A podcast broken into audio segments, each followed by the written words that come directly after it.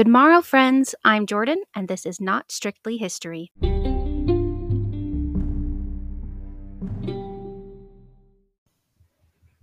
Hey, everybody. Hope you're doing very, very well today. It's great to see all of you. Um, even though you don't know this, it's actually been a while since I recorded. So I'm excited to be back. I'm weirdly out of breath, and we have a great episode planned for today. So all three are things which I felt the need to share with you. okay, so today, everybody, is the first time on Not Strictly History where we're not talking about a specific person, which I find pretty exciting. Um, we're talking about a place, a thing, a structure, if you will. And we're doing that because I thought it would be a fun little change to the pattern that we've got going on. And also because this structure is, for lack of a better term, lit. And I'm stoked to talk about it. So here we are. Today, we are talking about Hadrian's Wall, my friends. That's right. Hadrian's Wall. Can I get an amen? Thank you. Okay. So, for those of you who don't know what Hadrian's Wall is, sit back, relax, I will tell you. For those of you who do know what Hadrian's Wall is, sit back, relax, and listen to the story, okay? Just do it. It's a wall. Spoiler alert, everybody. It's it's a wall. It's literally it's just it's literally just a wall. Um it's uh it's a wall. But there's a lot to this wall, and we're going to talk about it. Let's start with some of the basic things. It's a Roman fortification, okay? So it's really, really old. It was building. Wow. Okay, here we go. Everybody take a deep breath. We're going to try to speak English again. Construction on the wall began in AD 122 in the reign of Emperor Hadrian of the Roman Empire. Again, at this point, Britain, England, the UK was a province of the Roman Empire known as Britannia. Okay. So this wall is so freaking cool. It there's just there's so much to this wall, okay? It spans the entire width of the island. Okay. So on the east side of England, you have Wallsend on the River Tyne. And I, because it's England, that very well could be like a whole name. If you're British and I butchered that, please, please forgive me. Okay. I'm doing my best over here. So that's where it begins on the east. It goes all the way to the west side of the island to Bowness on Solway. Okay. And for all intents and purposes, this wall was considered the line between unconquered Caledonia, aka Scotland, that was the Roman name for Scotland, and Rome and Roman Britain. It was kind of this barrier between civilized and uncivilized. Now, this is actually really important, this thing I'm about to say, because, fun fact, this wall, okay, it never ever formed the border between England and Scotland. Never. And I'm going to tell you why. Um, because the whole thing is actually in England. It's in northern England, but it's not. Um, it's not the border. And pretty much for forever, people have kind of described it like that. But that's, if you want to get technical, that's actually not the case. Just saying. So this wall, okay, it's a stone wall and it has ditches in front of it and behind it for the whole width of the island. One of the things, I mean, there's so much about this wall that is so exciting. I mean, just let me nerd out for a second, but like there's so many aspects to this wall and there's so much about it that I mean, obviously building this wall is a huge undertaking, but there's so many other things of like oh, I hate it that I just used that word. Forgive me because I used the word like, okay? Nobody yell at me. I get it. There are a lot of other parts and pieces to the wall that also took a lot of time and that I think are it's really really interesting. So, Not only do we have this wall, but we have the ditches that span the whole width of the wall as well. Not only that, but the wall is also built with um, an alternating pattern of forts, what are known as mile castles, and turrets.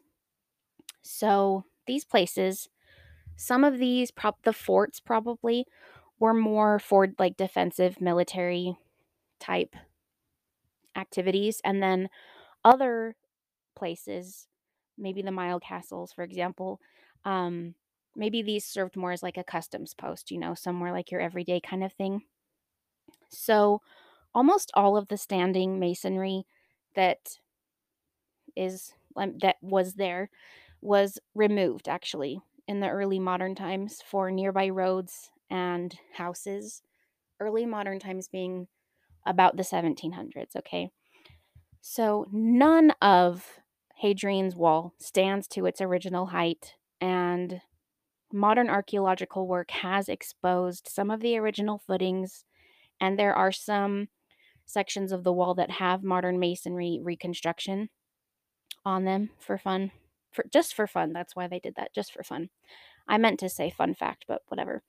And there's also a flat top on sections of the wall, which indicates that's modern construction as well.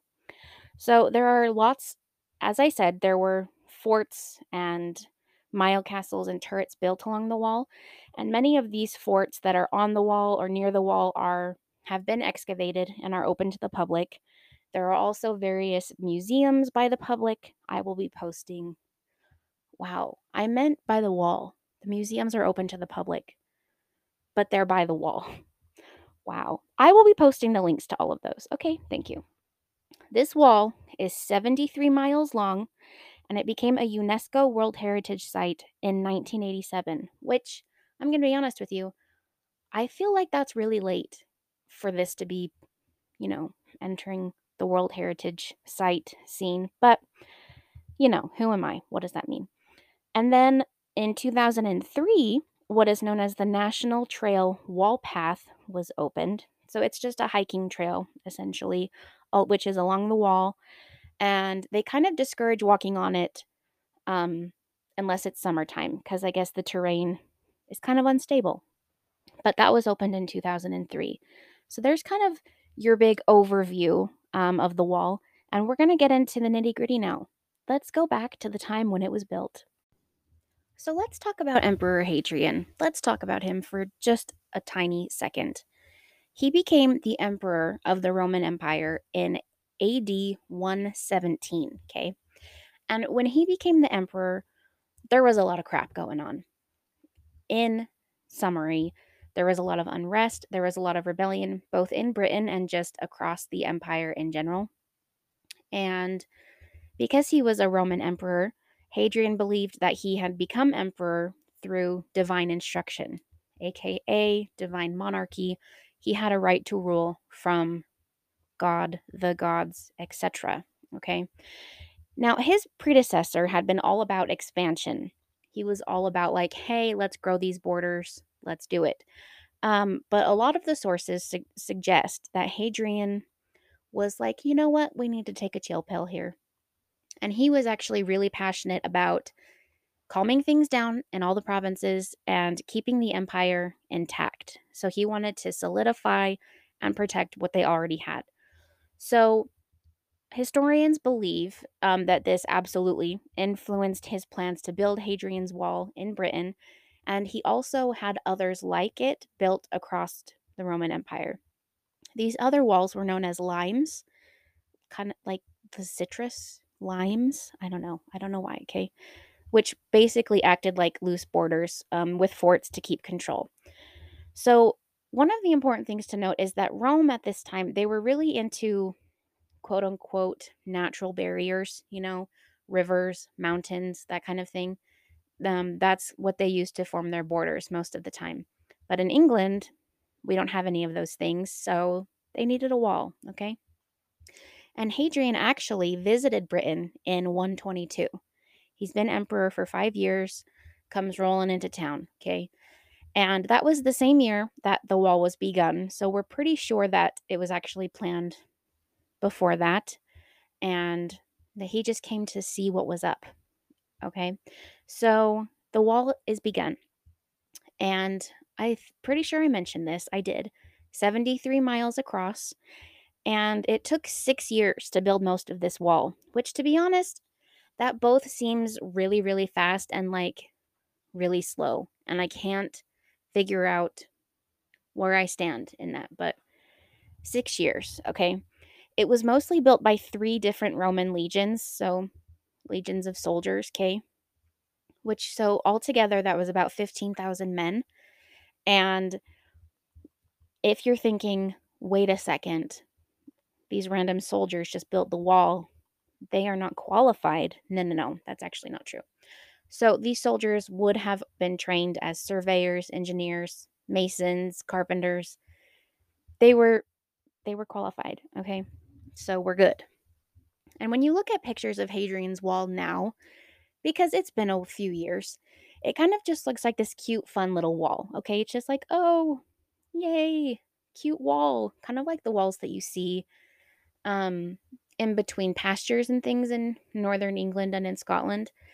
But actually, um, no. that is not the truth about Hadrian's Wall. So it was originally planned that the whole wall would be um, 10 feet wide. After construction began, this was reduced to eight feet, sometimes a teeny bit less, depending on the terrain or what kind of, again, natural barriers were available. Um, but again, most of it was between 8 and 10 feet wide. So it's a substantial thing. Um, some areas of it actually were originally made with turf and timber, probably because they ran out of resources, but eventually all of that was replaced with stone. And that took a few decades. But back then they were patient about this sort of thing. You know how kings would be like, hey, I just became king, let's start building my tomb. And it took like 20 years and it was fine. That's the meaning of patience right there. But that's another story for another time. Let's talk about another man. His name is Bede. It is spelled B E D E. He is a monk known as Bede or the Venerable Bede. What a guy. I love him. I love Bede. He is kind of a drama queen, to be completely honest.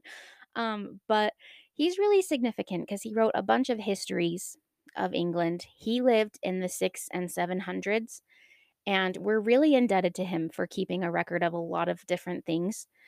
And that's one of the reasons I love him. Um, reading one of his books, that was one of the things that first got me into medieval history and made me a medievalist. So thank you, Bede. But the reason that we're talking about him in this episode is because he lived at a monastery that was near the wall. So he was really, really familiar with it. And he wrote that it stood 12 feet high, with evidence that it was higher originally, which makes sense because Bede is writing about this 500 years after the wall was built. And he some of his writings also indicate that there might have been a walkway on top of the wall, but we don't really know. So, that's really really awesome that we have that resource. Bede writing 500 years. Okay? That's like it's so interesting because you think back then and you think, oh, it's they kind of all happened at the same time. No, no. Bede is looking at a structure that's already 500 years old and saying, hey, this thing is 12 feet high with evidence that it was probably a lot higher. Wild, okay? Crazy. So, so crazy. So, I briefly mentioned um, the ditches before. Let's talk about that again really quick. So, what is known as the vallum is south of the wall. There is a 10 foot deep ditch with two parallel ra- ma- wow, two parallel mounds running north and south of it. Okay, so the vallum runs again parallel to the wall pretty much the whole time. There's also pits known as cippi. Pretty sure that's how you say that. I did look it up, okay? For all of you out there screaming at me for not knowing Latin, I'm sorry, okay? I'm doing my best. So these pits um, are frequently found on the berm or the you know, the flat area in front of the wall. And these pits probably held things like branches or small tree trunks entangled with sharp branches. This is exactly what you think it is, okay? These pits are meant to swallow people whole, okay? Essentially. These pits were a way that if the wall is being attacked, the per- the people attacking can can be caught in these pits and not only does it slow their advance, but it keeps them in a good range for the people on the wall to dispatch them. Okay, we'll say that. And let's talk about the width again, just really, really quick. So, most of the wall is between 8 and 10 feet in width. And there's actually a ton of scholarship on like the broad wall versus the narrow wall. I don't really know. It seems like a lot to me, but um, there are some theories out there that suggest that the broad wall versus the narrow wall has a lot to do with the natural land changes around the wall or maybe the lack of resources at the time. Some scholars say that plans of the wall changed during construction. We don't really know, but the width of the wall does change, but it's really important to note that it's still she thick, ladies, okay? Like we got ourselves a wall here, no matter which way you look at it.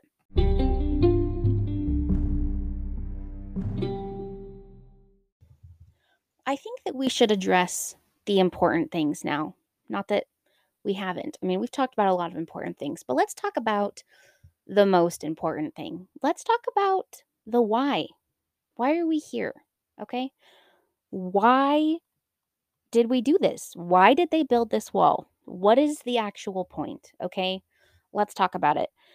There is a lot, a lot here. Okay?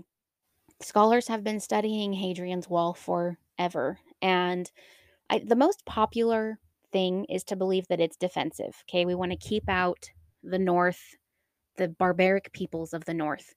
A lot of scholars can't deal with this, and it there's wow, it's listen. If you want to talk about a community you didn't know existed that is rife with drama, Hadrian's Wall scholars, man. I don't know if they have like a like a forum somewhere, if they meet regularly, is there a chat? I don't know, okay? But there is drama. And I'm not going to take a side because it's not my fight, okay? So let's talk about it. so again, it's popular to believe that it was built as a defensive mechanism essentially against the north. But how much of a threat were the inhabitants of the North really? I mean, there are scholars that argue not really.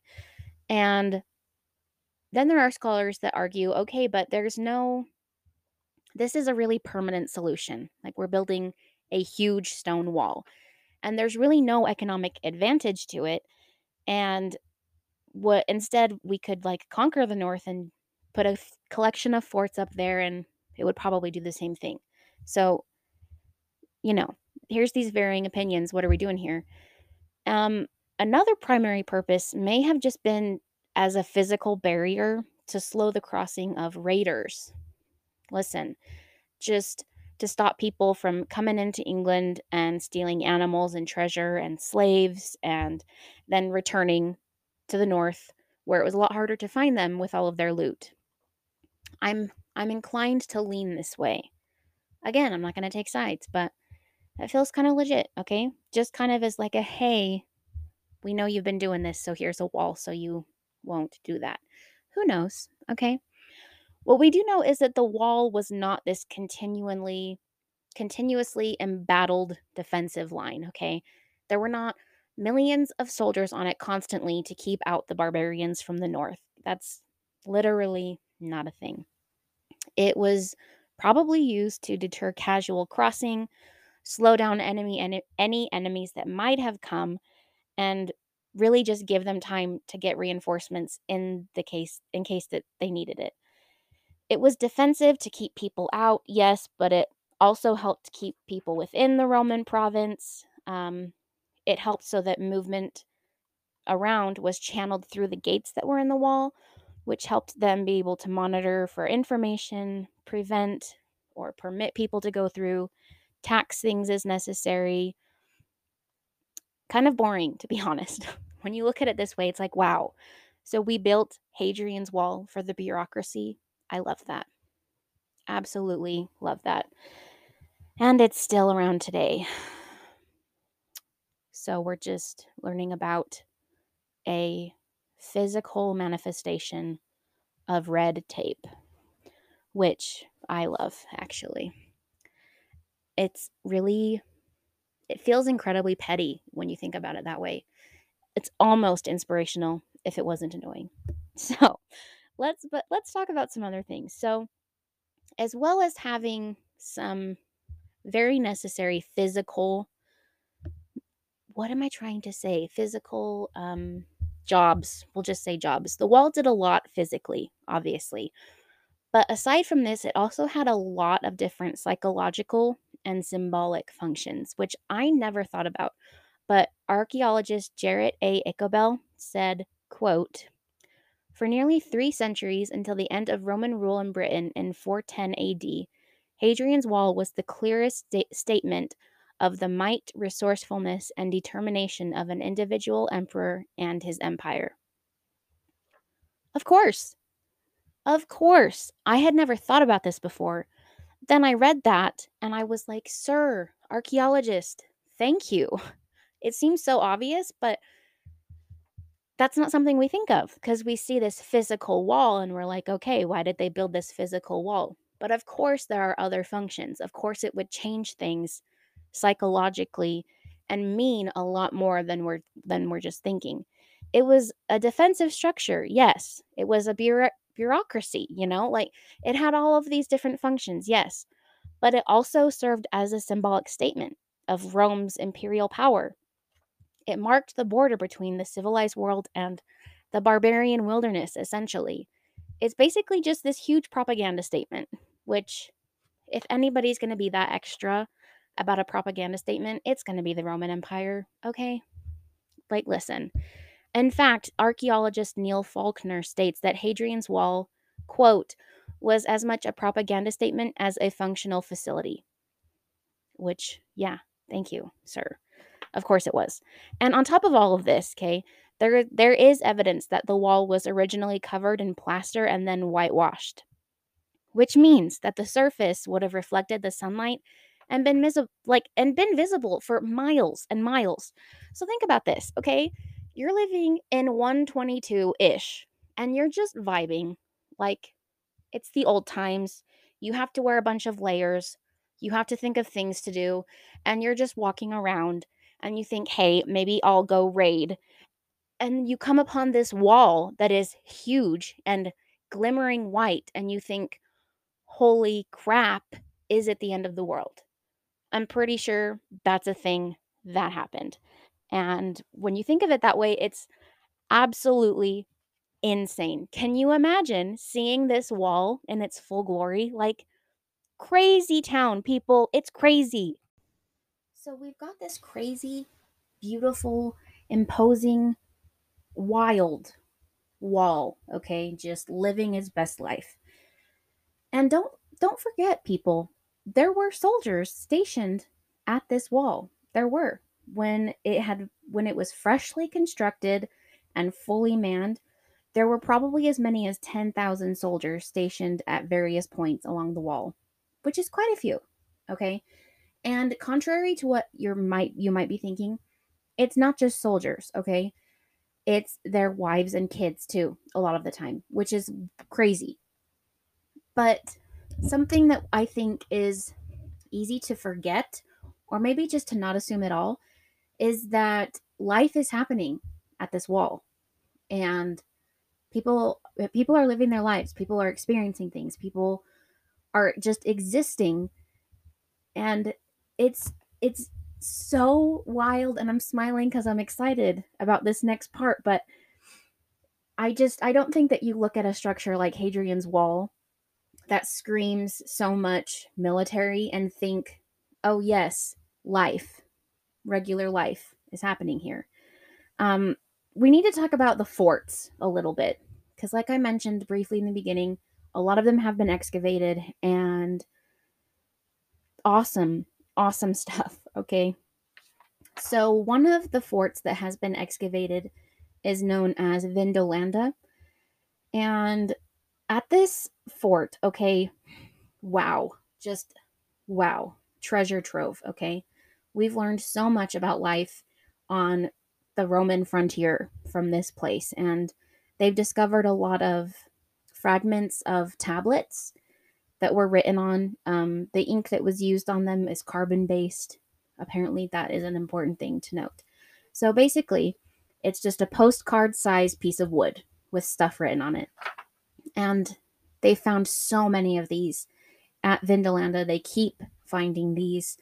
And it's just it's just incredible. Okay, so they have they have a bunch of these tablets and they record official military matters, yes, but they also record personal messages, okay? To and from members of the garrison, messages between their family members, slaves, all this stuff, okay?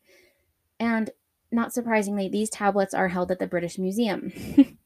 um, but arrangements are underway for some of these to be displayed at Vindolanda. And yes, I'm going to include all of the links in the world. So this this is crazy. So I'm I was looking through these tablets and doing my research and I came across the best tablet that could ever be found in human history. Okay. And it's a it's just a little letter, okay? Little postcard going on from one woman. Her name is Claudia. And she writes this letter to her friend Lepidina, who is the wife of the garrison commander. Okay. And the translated note says, quote, Claudia Severa to Lepidina, greetings. On the third day before the Ides of September, Sister, for the day of the celebration of my birthday, I give you a warm invitation to make sure that you come to us, to make the day more enjoyable for me by your arrival, if you are present. Give my greetings to your Cerialis. My Aelius and my little son send their greetings. I shall expect you, sister. Farewell, sister, my dearest soul, as I hope to prosper and hail. And then it is addressed so it can get to her, etc., etc. Okay, friends. Yes, what you just heard was Claudia inviting Lepidina to her birthday party. That is what happened, okay? It is an invitation to a birthday party. I have so many questions that I need answers to. I am dying. I have to know everything about this birthday party. I want to know if Lepidina went, which obviously she did. They were clearly good friends. I want to know everything. Okay? I'm I'm actually dying. This is so great. It's so I'm out of breath because I'm geeking out. It's like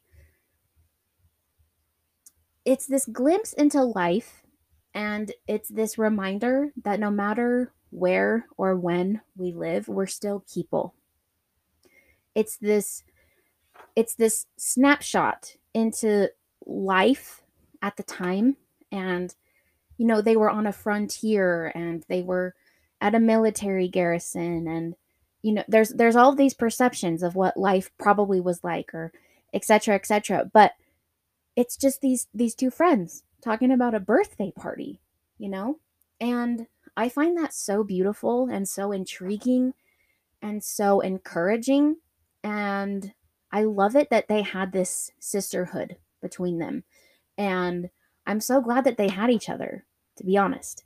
And as if this card, tablet, note wasn't cool enough, okay? It is one of the earliest known examples of writing in Latin by a woman. Whoop, whoop, whoop, whoop, whoop. We're so here for that. You freaking go, Claudia.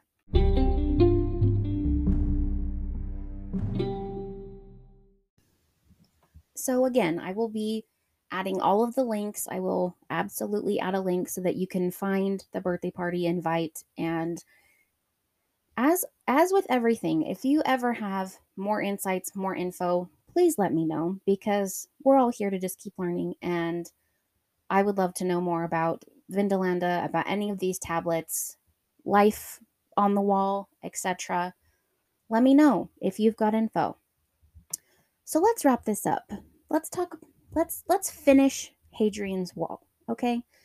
So there's just oh, this could honestly be its own podcast. Like this could be a series, which sounds crazy because it's a wall, but there's there's a lot here. Anyway, so I mentioned briefly, we talked well, actually, I said it in a quote, but Rome left Britain in 410, okay? They were they were done with Rome and Britain said, "See you later, Rome. You're not you you can't sit with us anymore." But we have evidence that parts of the wall were occupied until well into the 5th century, which is really really interesting and super cool. I let I love it. Okay. So time passes as it does. Time time just flows on. And Hadrian's Wall just keeps existing and the UK keeps existing and all of this is happening and as time goes on people are using the stone for roads, for houses, for whatever. You know, it's it's just it's getting used. And then we have a man named John Clayton who comes into the picture. Now he comes into the picture a lot later. I don't have an exact year written down because I'm ridiculous, but I'm pretty sure he comes into the picture late 1800s, okay? He was all about historical preservation and excavation. And he started just buying the land that the wall was on and again, preserving it, excavating sites, etc. And he's really the one that we have to thank for Hadrian's Wall still being, probably not still being here totally. I mean, it's been a while and it's still here, but he's the one that we have to thank for all the knowledge that we have about it, the fact that there are museums and sites you can go to, the fact that there's preservation and a future for this wonderful historical place. Like, thank you, sir. So in 2005, um, Hadrian's Wall was named a World Heritage Site, which we love. Again, feels a little late, but at least it happened. Um, and another cool thing, there is an organization that helps, supports, etc. Add your own adjective. Um, it helps certain historical structures. For example, it supports the Great Wall of China. You know, so the Hadrian's Wall is part of that, which is good. Um, and we're just there's so much here, and it got me thinking about a lot of things. You know, how do you how do you preserve a wall? How do you keep a wall safe? How do you keep it intact? How do you preserve this kind of knowledge for years to come and for generations to come? And that's why people like John Clayton are so important because these places are so important. They're such a vital part of our history. And I think it's really, really easy to forget that. Um, you know, you're just driving by a wall or you see a random building. You know, it's really, really easy to forget that these physical structures and places are a framework or even more a foundation of our history and a jumping off point for so many different things. And it raised a lot of questions for me about preservation, about public education in a historical sense.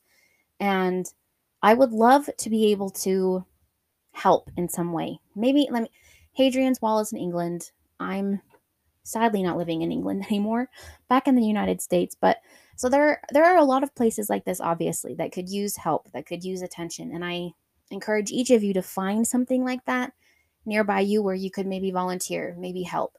Um, Hadrian's Wall is a, nat- a National Trust site, so I can again post links for that. National Trust is great about that sort of thing. So if you're listening to this and you want to help Hadrian's Wall, follow the links. Again, if you have any information more about anything, I would love to hear it. So please share. And thank you so much for listening to our brief ish episode about Hadrian's Wall. It was a great time, great fun. We love it. And we'll see you next time on Not Strictly History.